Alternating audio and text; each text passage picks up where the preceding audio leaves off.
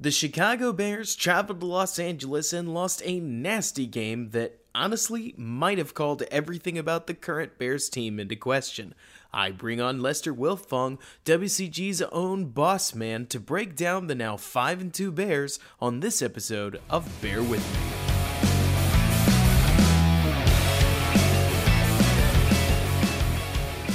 What's going on, Bears fans, and welcome back to Bear With Me, a Chicago Bears podcast hosted by yours truly, Robert Schmitz, right here on the Windy City Gridiron podcasting channel, where I've got a real treat for you today as I'm joined by none other than Windy City Gridiron's boss man himself, the host of T Formation Conversation, who we haven't heard from in a while, Lester Wiltfong, to join me as we wrap up this absolutely abhorrent game that I got to be honest, Lester, I was st- starting to plan for this podcast probably with about 15 minutes left in the fourth quarter because this game felt like it was over before it started, and that is just wild. Well, that's not even fair because it didn't feel like it was over before it started. I really thought the Bears were going to make a statement, and they sure did. It just wasn't the statement that I wanted them to make tonight. What were your overall thoughts of this game? Yeah, I mean, I was like you. I had a feeling that you know, I mean, I, I think uh, at least half of us at the site picked the Bears to win tonight. I think almost all of us picked the Bears to cover. They, were, I think, they were uh, six point dogs. So, I mean, I didn't see this bad of a blowout happening, but but like we talked about in the pre-show, you know, there was nothing that went right for the Bears offensively, uh, defensively, um, special teams wise. This was just a a thorough ass kicking by the Rams tonight. Absolutely. And I'll start with what I'm sure plenty of my own personal detractors would love to hear me start with because he's had it coming and it's just about time we say it. This was the nightmare Matt Nagy game. Like, even if there are others I could point to, like 2019's Washington game, this year's Tampa Bay game, like, there are games where it seemed like he's had his head on his shoulders offensively. This was the worst game plan I could have ever foreseen. The details weren't there. The line couldn't block. And, and then around, what is it, halfway through the fourth, we get this bomb dropped around 440 where Brian Griese says Nick Foles told him in the pre show that Matt Nagy will send in plays that he, is the quarterback, knows they can't run. This is ridiculous. And it looked ridiculous. And the scoreline reflects it, unfortunately, because the Bears end up in a 10 to 24 final score that looks immeasurably closer than it felt, as this Bears offense could not get the ball in the end zone. And that's ultimately what these NFL guys are paid to do, right? They're they're trying to get the ball into the end zone. And even though we got to the five twice,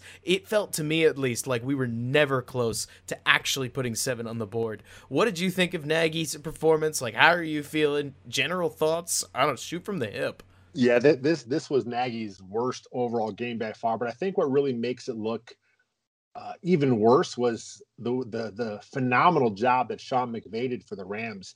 I mean, I, I, was I was on Twitter talking about it. The, the way he and Jared Goff controlled the tempo of this entire game, you know, with, with the quick snap counts, with with with the no huddle, you know, with with waiting at the line, you know, they they controlled the offensive tempo of this game from the start and, and you could tell that was in their game plan. I mean, we saw them do it with with like I said, the the the, the, the, the there was that play on the goal line where they came out, they they they they uh, broke the huddle with like a few seconds left, and it looked like that was the plan was they were going to send the bunch opposite the nickel, and there was no way for screen to get over there. As soon as the Rams were set, they snapped the ball, and that was just, just too easy of a touchdown. And you know, it was stuff like that the whole day you know, there was no answer. You know, the Bears defense uh, was gassed. You know, Sean McVay he he really won up Nagy, and, and seemed as the game went on, there were some things with Matt Nagy where he was trying to, I don't know, if he was trying to keep up with with McVay, but I mean, this game he, he couldn't do it. I mean, this this is not the the 2018 you know Bears where you know he really you know he took it to McVay that that that year. You know, last year it wasn't, and this year it was just abysmal. He, like you said, it was this was the nightmare Matt Nagy game. Matt Nagy got whipped by Brandon Staley and Sean McVay. You are absolutely right. I mean, I'll even point something out that you didn't even mention. Jared Goff started this game terrified of playing the navy and orange. Like he was throwing balls from clean pockets to nowhere. He's said before in interviews, Khalil Mack's his least favorite player to play against. And honestly, I think that it was in his head that he was playing against a bunch of guys who he just hates to be around because they hit him a lot. So, what did Sean McVay do? I mean, he rolled the pocket out almost every snap for the first two drives because why would he have Jared sit in a pocket that he clearly doesn't want to be in? So he adapted to the situation, got his quarterback moving. I think Goff went like five for five. And like you're talking about, they end up getting in the end zone on a quick snap where Sean McVay was clearly trying to beat the Bears pass rush. You could see from the jump what they wanted to do. And never mind the fact that on straight snaps, the pass rush didn't get home because you know what? I don't really want to talk about that. I just, uh, that's a little too sad of a topic. But what we could talk about is the fact that Brandon Staley came out with a Rams defense that made the Bears offense look, I mean, completely meaningless, useless, hopeless, whatever adjective you want. The fact that Matt Nagy's big plan, after years, years of me defending that he's a West Coast throw first guy who ideally wants to be at around 60, 60 to 66% pass percentage, he comes out and decides that we're going to run the rock against the Rams and that that's the big plan. Like he must have read that tweet that floated around from Brian Burke that you can gain yards by running an Aaron Donald because whatever made him think that taking Rashad Coward and this bat this Bears offensive line that just hasn't performed all year since I mean week 2 and they were going to just stuff the ball down their throats and play 2007 football like we had Olin Kreutz and Thomas Jones in the backfield what in the world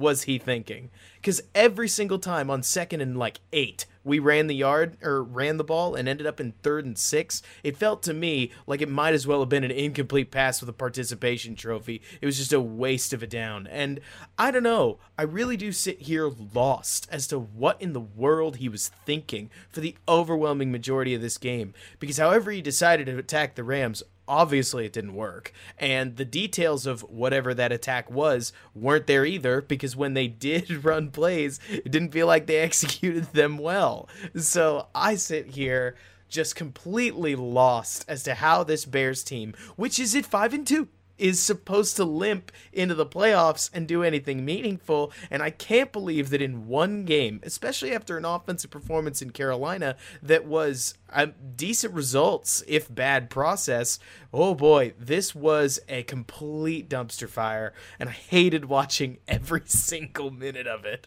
You know, this game we saw a lot of the YOLO fools out there. Uh, the problem is it just wasn't working. I mean, he had a, a, a two deep shots early that just were off, and you know, there was some pressure on Juan and and then at the end, of course, he's just, you know, he's just chucking it up at that point. And then, you know, the pressure was there. And then you mentioned uh, the, the, the clip from Brian Griese. You know, it's, it's actually on Twitter. Um, I, I, I sent it off from the from the main WCG Twitter account. If you haven't heard the clip yet, you know, you guys want to make sure you listen to that because it's it's you know, if true, it is such a damning quote because, you know, this could be the first crack in the Matt Nagy locker room that one of the players is basically, you know, taking a shot to the media about, you know, the play calls coming in aren't going to be effective, and he knows it. So, I mean, I'm not sure how, how it's going to get spun in, in, in the press conference at, after the game from both Foles and Nagy, uh, but I'm assuming they're going to be asked about it because that's, I mean, that's all over social media right now. So, oh, it just, you know, what are you going to do if you if you know you can't call certain plays? I mean, this Foles going to check out of him right away, and if that's the case, and then he's going against his head coach and I mean, I'm sure he's given uh, a bunch of, uh, uh, you know, at least, you know, uh, at least at least one play to kill, you know, c- coming out of out of the snap. So, is he going to always kill the play he knows they're going to work? Is he going to try and run it? The offensive line is just, you know, they didn't get it done. And, and uh, again, on the pre-show, we kind of talked about it. It wasn't all Aaron Donald tonight. You know, a lot of it was scheme. I mean, they schemed pressure against this Bears pass protection and it seemed like no matter what they did, they always had a guy that had a free rush. You know, that it wasn't always with a blitz. Sometimes it was with a fake blitz, or it was just having to to to direct your your O line towards Donald, opens it up for you. So, again, uh, all three phases, the Bears got their tails whipped tonight. Absolutely. And it's funny you met, you mentioned talking about how there's a player speaking out against, you know, the head coach. Here's the thing. It's not just a player.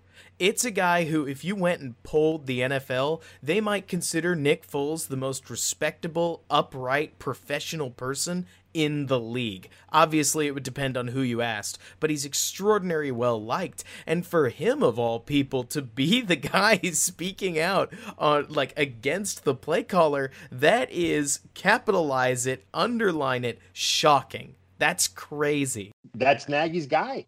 Yeah. I mean, this is basically their hand-picked guy to come in and run this offense. And he's saying that, hey, you know, yes, I'm, I'm the guy picked to run your offense, but what you're calling, I can't run because, you know, the, the line is not giving me the time. You know, uh, this has to be, you know, a true old, old school West Coast, you know, short passing game, you know, but the Bears don't have the playmakers to do that. It would be nice, but I mean, I, I like David Montgomery, but he doesn't have that extra juice to take the ball on the edge and just and just and just do it by himself. You know, if if he has one guy to miss, maybe, but he's not making a play. I mean, we've seen maybe in his whole career one one big play that was a touchdown a few, a few weeks back against uh, was it uh, the Giants where he, he he had the swing pass and he made a couple moves, but but that's just rare. I mean, doesn't happen with Montgomery. He's not that kind of back. Yes, he has good hands out of the backfield. He's he's he's pretty good in in, in, in pass pro, um, but he's not a guy that can get to the edge. He's not a guy that really thrives in outside zone or stretch plays. This this this offense, oh, it's just it's. you can hear it in my voice. It's just so frustrating because you know there's enough pieces there to be competent. You know the quarterback now is there where he could be competent, but now if there's a disconnect between him and the play caller, now it's it's like we're right back to square one. Mm-hmm. And what really drives me bananas, so believe it or not, I've actually heard this criticism before, so I'll go ahead and levy it on behalf of all the people that I've heard it from. Because I think it's about the most apt criticism that you can possibly get of our dear head coach, Matt Nagy, right? What I've heard from everybody is if there's a criticism for Matt Nagy, it's that he calls great plays, dot, dot, dot, for somebody else's team and that they're not great play calls for the Chicago Bears. And I get it. I mean, especially after tonight. Seriously, I came in, I have to repeat myself, expecting, okay, this is a throwing team. We throw the ball. We did this against the Buccaneers. Like, we snaked out a win because all we can do is throw the ball and throw it short, maybe like intermediate occasionally. I'm sure we're going to do the same thing against the Rams and the Saints. It's not going to be pretty. Maybe we can grind out some wins. Oh no, we decided we were going to run it and every time we did, we got just enough yards to maybe think we could run it again. But we end the game with, I mean, at, at the point that I remember the run actually mattered, we had like two and a half yards per carry. And looking at the box now, uh, we ended the night with 2.9 yards per carry. And you know what's the real sad part, Lester? Is that that's a decent night for the Chicago Bears running game based on what we've seen. yeah, I mean, like you could make the argument that that's so that's pretty good compared to what it's been. And that, I mean, come on, there's the problem, right? Like if if I, the guy who's been so positive about what this and Nagy identity is, he himself goes completely against it to the tune of nothing good, what in the world do we say about this guy? I mean, this was a disaster. And if you told me, sure, maybe his play calls work with the Chiefs, then I'd shrug my shoulders and say, well, then I wish he was back coaching the Chiefs because it doesn't help the Bears. Like, it doesn't help us at all. And I, all those people that said, Mitch doesn't fit in this offense. You've been right from the jump. I mean, I'd be remiss if I didn't at least bring up Mitch.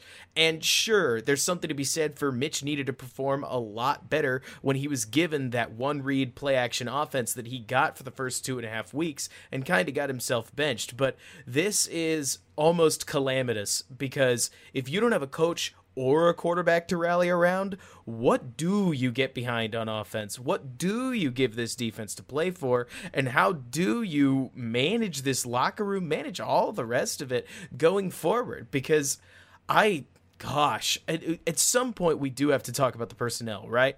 We have to talk about the fact that this offensive line, like, I don't know what the game plan is with them, especially if Cody Whitehair's out for any extended amount of time. But I'll pass that over to you. You're talking about the Rams scheme.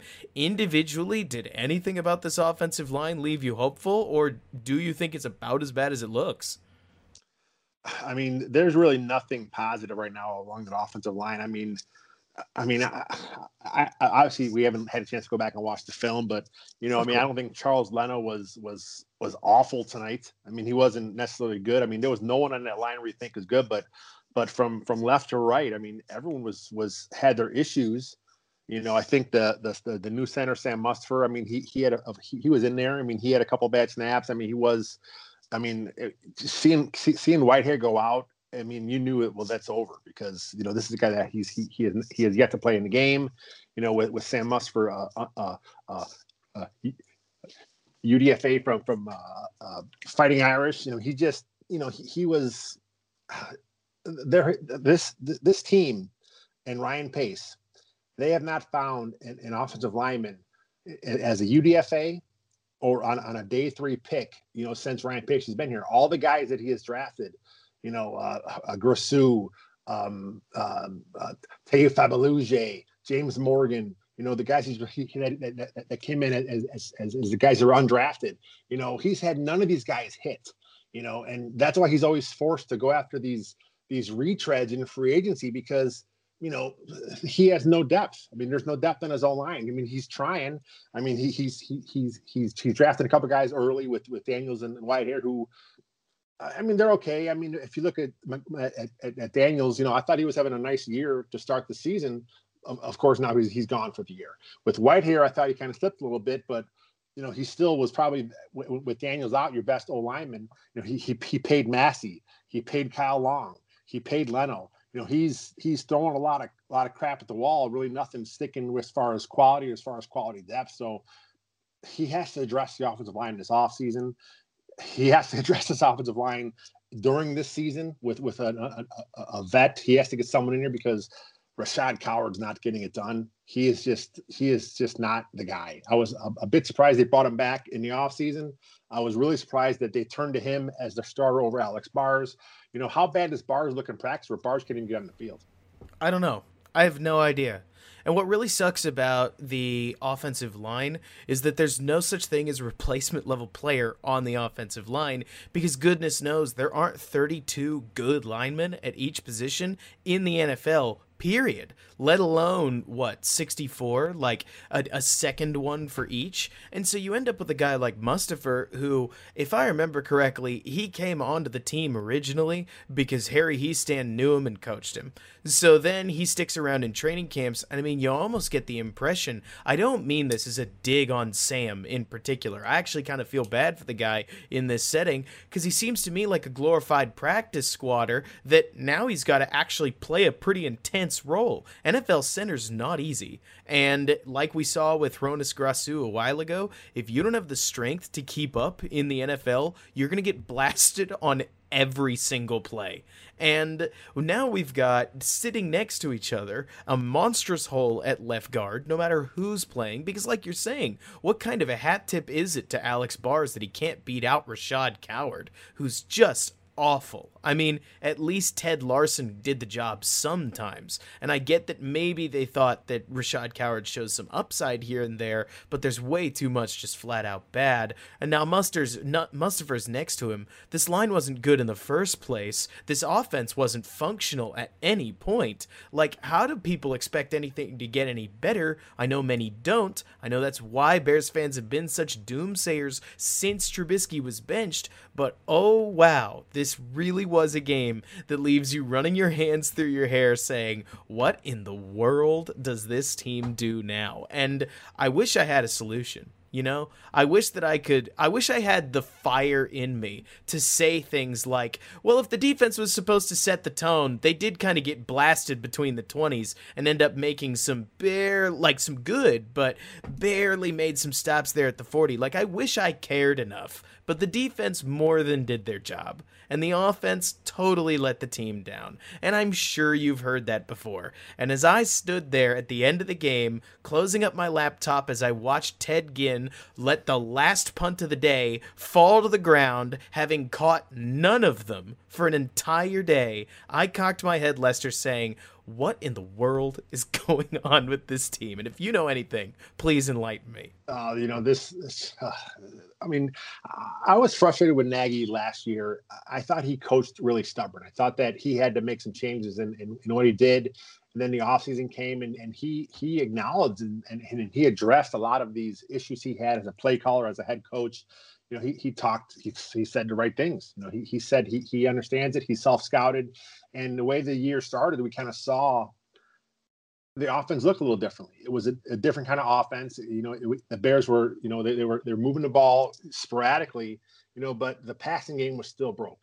You know, the run game was a little better, but again, the defenses they're playing were able to be run on. And, and that was when the Bears O line was at its healthiest. So, you know, that, that obviously is a plus for them, but you know, that Nagy seems like he's going to fall back in, in, in, his stubborn ways. And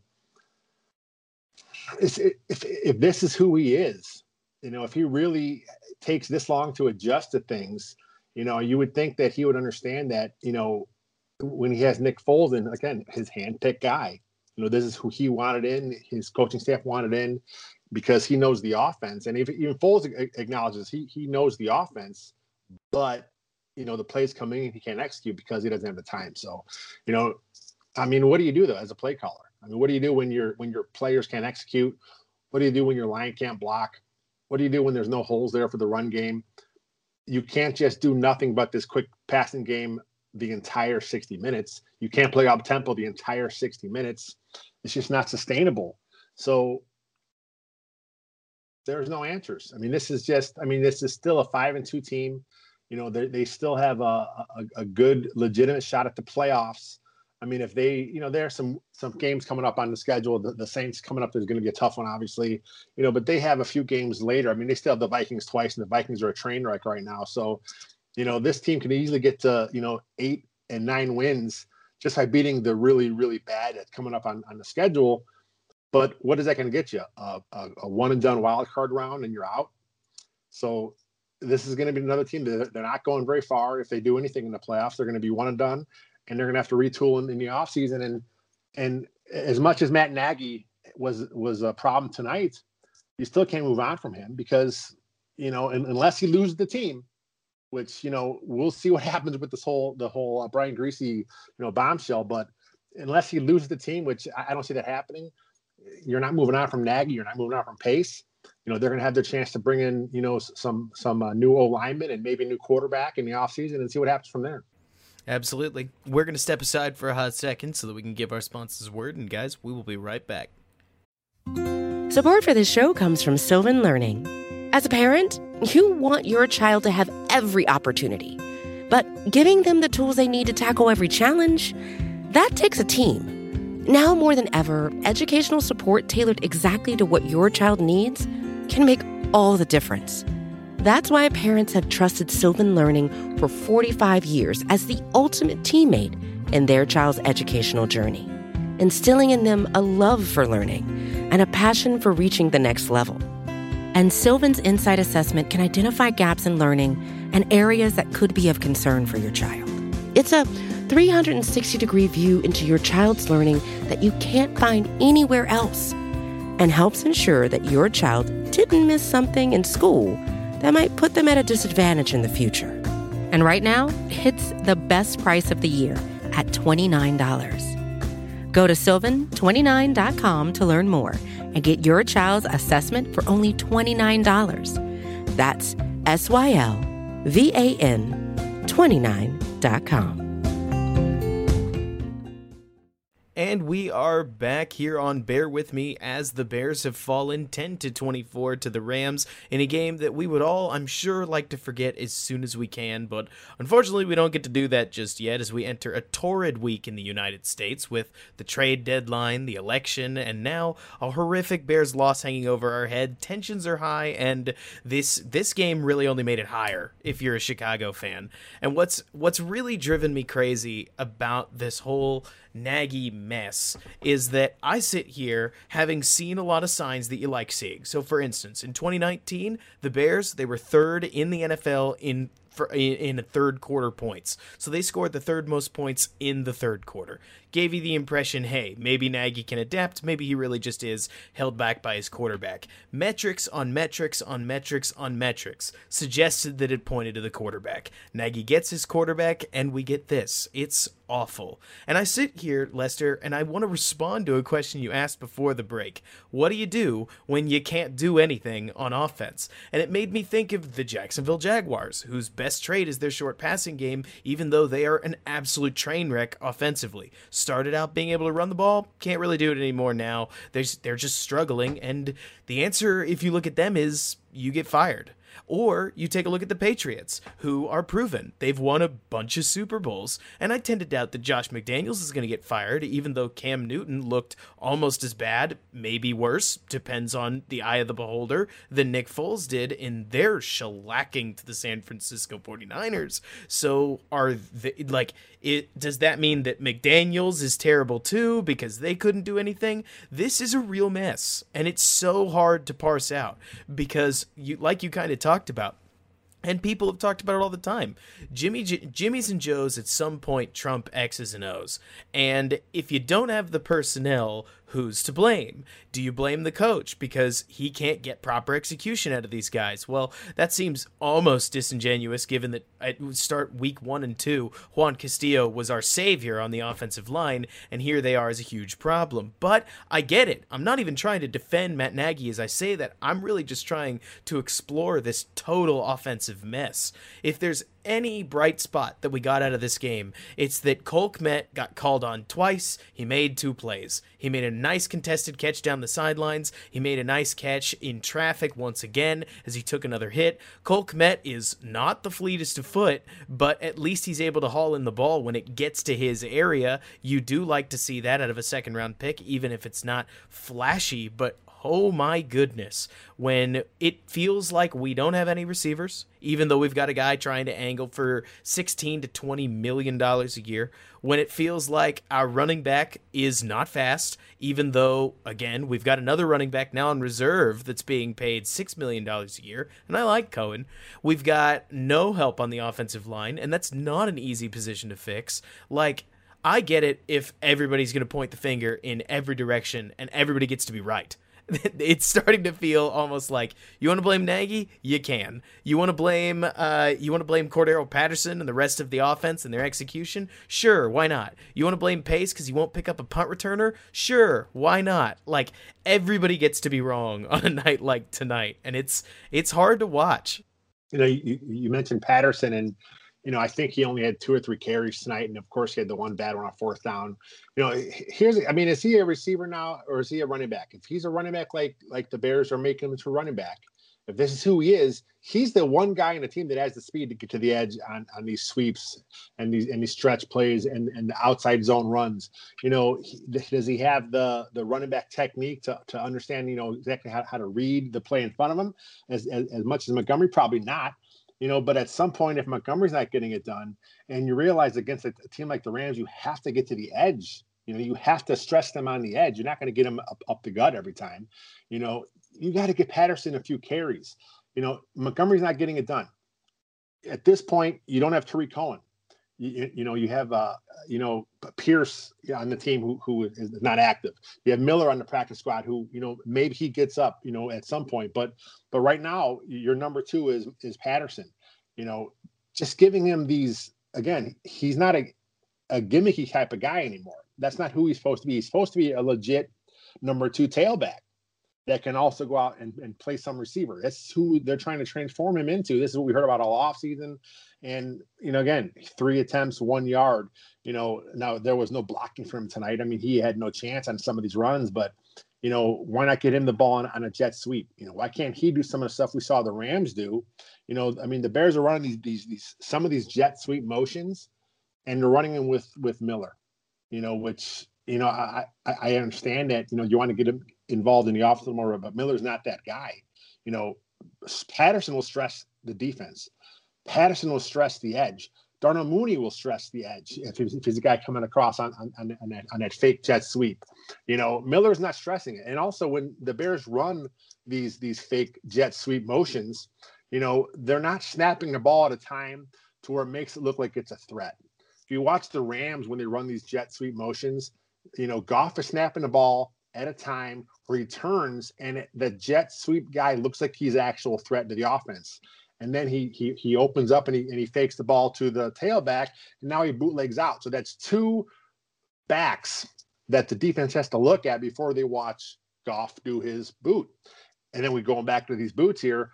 What were the Bears doing against the bootlegs tonight? You know, there was no backside contain. It's like uh, whether it was Mack or Mingo or Vaughters or any of these guys, they were chasing the the the, the sweep motion. What the hell are they doing? You know, square up, come across the line. You're not going to catch that guy. You know, Khalil Mack, as great of an athlete as he is, he's not catching a Rams receiver from behind who has a running start on you. It ain't going to happen. So, you know, come across the line, hold your edge, wait for the boot to come back, and, and that's your job. You can you can you can shrink down the line if there's nothing happening as far as the boot to you know if the back cuts back to you. But if not you're just taking yourself out of the play and the rams capitalized on that all night long. Uh, all night long. I mean the Rams made offense look easy, which is a little funny to say, given that to to or Tashaun Gipson knocked away a ball that it kind of looked like he could have intercepted, and Mack forced a turnover, and then they also forced another turnover that got Eddie Jackson into the end zone. So it is sort of funny saying the Rams looked super great when their productivity wasn't awesome either in the grand scheme of things. But on the plays where they did move the ball, wow, it it looked so much easier than I mean anything we do. It it really tonight was one of those nights where all you had to do was look across at the other side of the ball and watch the other team do it and go, "Man, why can't we do that?" and and there's some truth to it.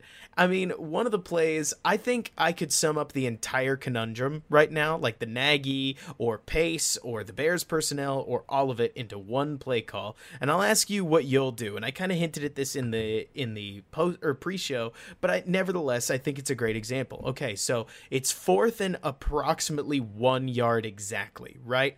Anthony Miller's just made that one-handed catch, and here you are with Rashad Coward in at left guard, a brand new center in Sam who's who's never gotten offensive action, but here he is up against Aaron Donald. Good luck, kid. And you need a yard. Okay, so what Matt Nagy decides to do is not run it at Sam Mustipher, to take your chances on the edge and trust Javon Wims, Charles Leno, and Rashad Coward, dangerous it is, to make a block. Leno makes his, Coward doesn't make his, after they faked it to, I think it was Mooney coming around the other way. So they do try to mix in some misdirection. Wims mucks up his block, play never has a chance, it's blown up from the start. Now, here's the question, right? Is it a bad play call? Because he didn't go at Sam Mustipher, so he didn't do the stupid thing, but he also didn't throw it. So if they're a throwing team, why not throw it? That's what you do. But then you're trusting Mustipher once again to make a block. Or is it bad execution because Wims doesn't hit his mark and that feels like a recurring theme that when you desperately need a play, they screw it up, like somebody misses a detail? Is it bad personnel because at the end of the day, there's just not any depth and nobody's able to make a play in that setting? I- will kick it over to you because I could go in a lot of directions here, right? Like you could convince me in a whole lot of ways that it it's a play call that could have worked on any other team, but not this one, and that's for a billion different reasons, or that the Bears should have just thrown it because that's what they do and taken their chances. And if we wanted to rag on Foles, we could rag on Foles. Seriously, like what would you have done in that situation, and what do you think? I mean, you you make a great point. I mean, the way the Bears offense was going, what was going to work in that point. I mean, I actually have the play up right now. I'm kind of watching it go here, and and everyone on the Bears O line. I mean, there was no one that really won their their one on one block. And then when you look at Wims, I mean, this play was predicated on Javon Wims making that block against a linebacker. And I, I always talk about when you want your big block and your big when you can. And and Wims, although he is a, a bigger a bigger wideout, I still don't like him one on one against a linebacker. That's to me, that's just not a good matchup. You know, the, the there was a, a, a jet sweep motion there. I mean, at some point, the Bears have become predictable. To be, it seems like every time they have a, a fourth and, and, short or third and short, and they have and they put they have Patterson at tailback, and it's something to him. I'm just trying to figure out, you know, right. why is he your designated, you know, let's get the the for the for the, the, the first with him. I mean, again, we talked about earlier. He doesn't have all the intricacies of a traditional tailback because he's still fairly new to the position. You know, so is that really the time to try and get him out there?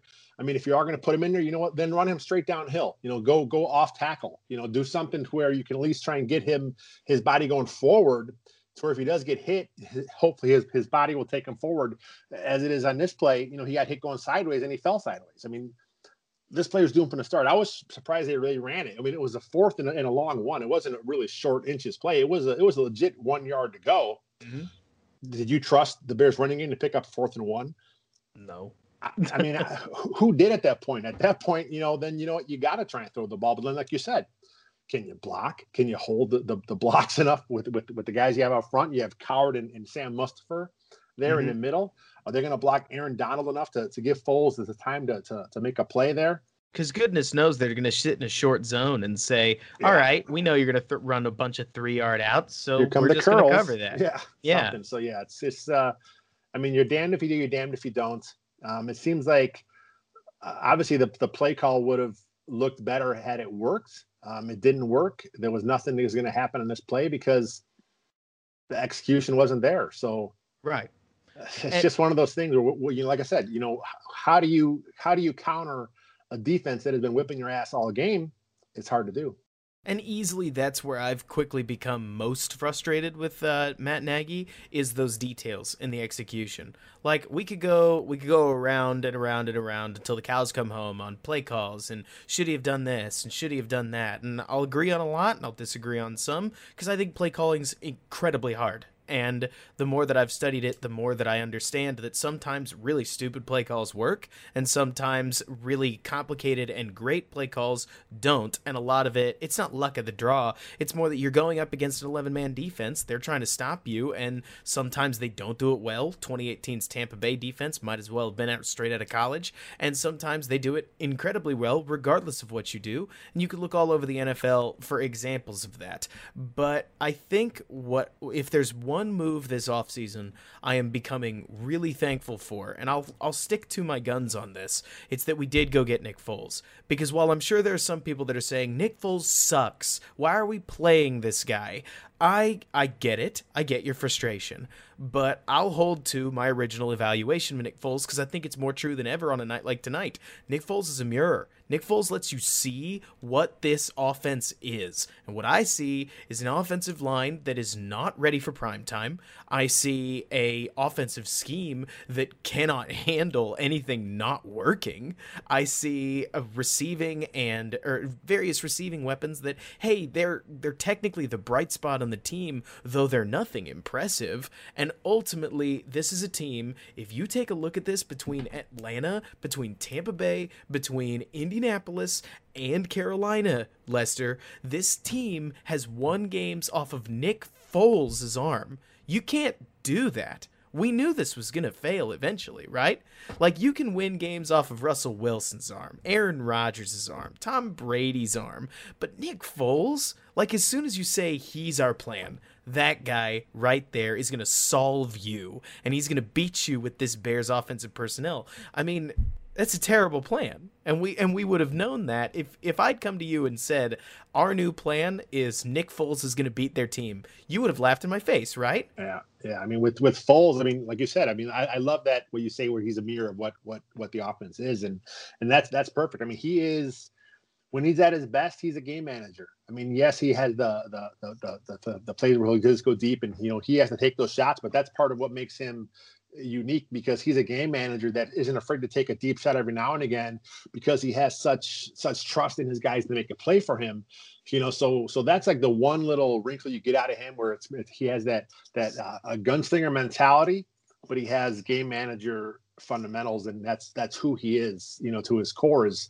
you know he doesn't have great athleticism. He doesn't have a huge arm you know but he will you know like i said he'll chuck it up there and hope his guys make a play. And, and so far during his bears tenure you know, those deep ones have either been off target or there's been those 50 50 balls that have not gone his way yet. You know, until we, see some of the YOLO Foles come through in a positive way, you know, he he he's going to look like a um, like a mediocre game manager because uh, again, he is a game manager. That's what he is. He, you know, he's not a a franchise quarterback. He's just better than what the Bears had out there at the time.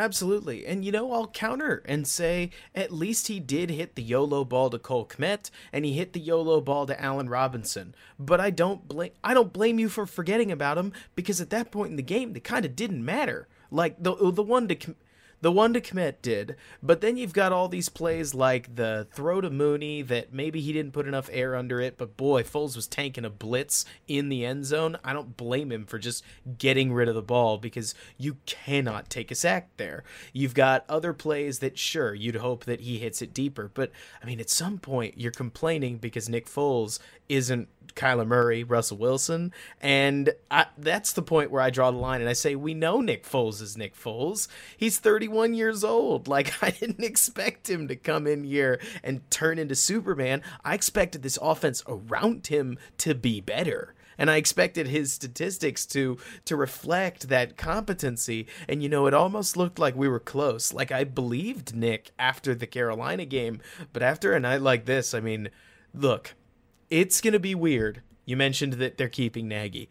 It's going to be weird to fire one of the winningest by percentage coaches in Bears history. Like, I would be shocked if it happens. But does he become like a special teams coach that isn't calling plays? He's not involved with his offense. He's not involved with his defense. And that he's just the head guy because he does seem to be a decent team motivator, but at the same time, we don't live in the locker room. So there is this murk suddenly around like, what do you do with this guy who was brought in to be the offensive play caller and maybe he isn't the offensive play caller going forward? What do you is that acceptable, you know? Yeah, I mean at this point you know, in, until we see what what shakes up with this whole uh, the whole Brian Griese bombshell. Um, I'm trying to look through it now on Twitter, and, and it's it looks like Foles is trying to play it off like it was a miscommunication between between him and Griese during the during the pregame. I mean, I'm sure the, the Bears are going to spin it however they can, um, but I mean, who knows? I mean, who knows how much truth is to it? Who knows if it really was miscommunication? Who knows what exactly is going to happen? But but the players in that locker room, you know, we'll see how they how they react. I mean, they got their their butts handed to them tonight, you know, on, on, all three phases, and we'll see how they react to the Saints again. A really really tough team um, next week. It's, it's, a, it's, a, short week, so they have to get ready, uh, you know, for, for, practice on, on Wednesday here. So they're going to have you know just the the, the, the uh, one last day to prepare. Um, we'll see how they bounce back. And hey, I'll I'll throw one note of positivity in, right? Uh, Lester, you ever heard of and or watched the show How I Met Your Mother? Yes, yeah. Okay, so do you remember the chain of screaming by chance? Oh, I don't I don't remember that episode. That's okay. So I'll explain it because I'm sure there's somebody out there that doesn't remember it. Basically, it was the idea of of how people end up unhappy because their boss yells at them and they in turn go home and yell at their wife, who yells at their kids, who yells at the dog, who yells back at the husband or something like that, and it just becomes this big chain of people screaming at each other. Well, if I was going to be positive, this would be or so McVay got destroyed by Kyle Shanahan, who'd lost a whole bunch of games before that. He responded by decimating Matt Nagy. So if the Bears somehow march into Soldier Field, welcome in the Saints, and burst the bubble for New Orleans, they're back on track because you are never as good nor as bad as your last game. And if they're able to turn in a good performance against a good opponent like that, you say, well, I don't know what happened in Indianapolis, but we did beat Tampa Bay. And then I don't know what happened in Los Angeles, but we did beat New Orleans. And you move on from there, get probably crushed by the Titans, but say la vie, you move forward. This is that that's the best case scenario here is a redemption moment against a really well coached New Orleans team. And I finally got a decent example. The best thing you could hope for here is that Matt Nagy becomes the John Harbaugh model, right? Where John Harbaugh is not the offensive or defensive coach, but he is one of the best coaches in the league. This this next game becomes a real proving point because I know some of our Windy City Gridiron compatriots have talked about it. This is ripe for a Trestman level explosion, but we've heard that before in Matt Nagy's tenure, and it hasn't happened just yet. So we'll have to see where it goes. Any final thoughts as we close up? Yeah, like you said, you know, the, the NFL season is truly a marathon. So, I mean, they'll have a chance to redeem themselves next week against the Saints. I mean, are, are they, are they going to be favored? Probably not. I mean, are they going to win the game? Probably not. But if, if they go out there and they look and they look a little more efficient, you know, this, this offense, I mean, we've been saying it since Nick Foles took over. I mean, there's little things here and there where you say, oh, okay, yeah, this is, I see where, where they're trying to do it. I see how they're getting close. I see how some of these plays would work if it had a little bit better execution. But then this game happened. Was like this was the worst possible outcome. Just to look so out coached, to look so unprepared, to look so so bad on a national stage, to where you could do nothing good. And then the the your vaunted defense, who has been you know really good all year long, you know they can't. This is not 2000. This is not the the Baltimore Ravens. This is not that era. You know we live in an era that everything is designed from the rules to, to everything to have your offense be good. And these Bears are offensively inept right now. And that does start with Matt Nagy. I have to build on that a little bit because you're right. If there's one thing that is getting frustrating, right? It's this moment where there are a lot of Bears fans, and myself included, that are going to complain about a lot of calls. Did Akiem Hicks actually put his hand in that center's face? I sure don't think so, based on the what they showed us. But past a certain point, you're the idiot who thinks that they're going to keep calling things in favor of defense. This is a league where they pretty much redefined what holding is, and they said uh, it doesn't really matter. I mean, we'll we'll call holding if it's like really bad, but you don't see you don't see six holds a game called anymore because viewers basically pulled in that they didn't like it. So now offensive linemen can kind of do whatever they want, quarterbacks stay upright, and guys get the ball away, and we're the ones who pay for it. And you know, you could say, you're screwing defensive teams. And I would not be surprised if they're going to look you dead in the eyes and say, yeah, I mean, what do you want us to do about it? People like the Cardinals Seahawks game that goes into overtime at 34 34 and ends up 34 37. Like, what do you want us to do? Nobody likes 10 to 24. Like, the game was over early because we couldn't score. And and I only say this not to really even like drive the hammer, hammer home further or the nail home further, but more to say the Bears haven't gotten calls that went their way in the last seven weeks. And past a certain point, it's not bad luck, it's a trend past a certain point, you say they don't want a defensive team to be a dominant, hard hitting defensive team. Maybe they want the Bears to ease off the throttle because it's more important that Russell Wilson stays healthy, that Matthew Stafford finishes the season, and all these other things. And sure, it's frustrating because it feels like we, the fans, didn't get the memo that our defense was like more trouble than it was worth to try to build. But the league's been trending in that offensive direction for a while. I'm sure that's a huge part of the reason that we're all as frustrated with Matt Nagy as we are, and it gets really annoying when then you start watching this defense that kind of can't do anything. Like there are moments where it will arrive early. I'm not about to pretend it won't to a pass because it sussed out the passing concept and it showed up there with plenty of time. But that's a penalty because you beat the guy to the spot. And I'm not saying it's fair. I'm saying it's the way it is. And it it's tough to watch, especially for fans like you said that are that really miss those days of 2000s football, but we're we're not there anymore. And it is a little heartbreaking to watch where guys like Akiem Hicks are laughing as they rack up more and more penalties and could still stay the most penalized team in football. And Jaylon Johnson holds a guy downfield, and defensive holding doesn't exist anymore, so that's automatically pass interference. I mean, there are there is a point, Lester. As much as I hate saying it, where I go, uh, it was bad luck the first four weeks, but it's not the first four weeks anymore. You know you can't do that. I know you're beat. You know you're beat. I don't blame you, but that's the call now and it sucks, especially when you're a defensive team. But gosh, it, it almost feels like this isn't going to turn around, you know? This season still hinges on Nick Foles turning things around. I don't think they're, they're not going to go back to Trubisky. You know, it's just not going to happen. You know, for better, for worse, you know, uh, they made their decision when they made the switch. if Nick Foles in this offense can't find some type of just just some small sense of efficiency, and, and we've seen flashes, but man, this game was just so bad from top to bottom. So they have a chance. Like you said, it's it's it's a week to week league. They have a shot against the, the Saints, and then they have a couple winnable games coming up.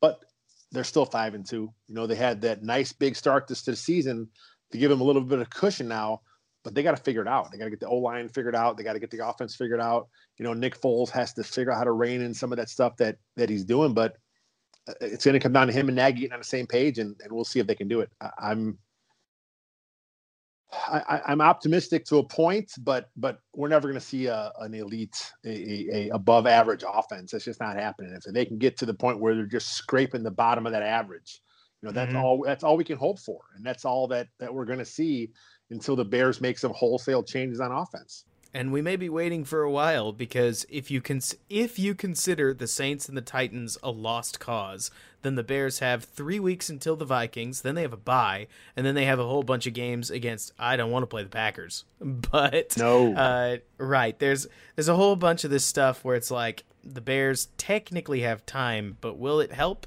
I don't know. And if it doesn't help, then you better believe who we know to point the finger at. But either way, Lester, digesting this game with you has been about as good as it can. Uh, I am not excited to jump back into the film of this one, but I will. I will try to do it anyways with the usual stream at 9 p.m. where I'll come up with something to say. But either way, Lester, go ahead and let the listeners know what you got in the works. Uh, well, it looked like I got four sacks to break down for sack watch this week. I was hoping for another real short week, uh, but it is what it is. So you know, we you know we, we got stuff at the site, we got stuff at the, at the podcast channel. You know, keep it locked to Windy City Windy City Gridiron because we got everything you need right there. Awesome, Lester. Thanks so much for jumping on. Always a pleasure having you. Anytime, my friend. And folks, that'll wrap up this week's show. Obviously, a tough loss, but hey, the most optimistic thing you can say is that hopefully you truly are neither as good nor as bad as your last game, and this can create some positive change for a healthy organization. Whether or not the Bears are a healthy organization, I guess we're about to see, but either way, this isn't the kind of loss that any fan wants to see. If you like what I have to say, feel free to follow me over on Twitter at Robert K. Schmitz. That's R O B E R T K S C H M I T Z. And check out my YouTube breakdown at Run Pass Opinion, my YouTube channel, every Wednesday at 9 p.m., where I'm sure we'll have plenty to talk about after this game in particular. It'll be a good week. So until next time, Bears fans, bear down. And thanks so much for bearing with me.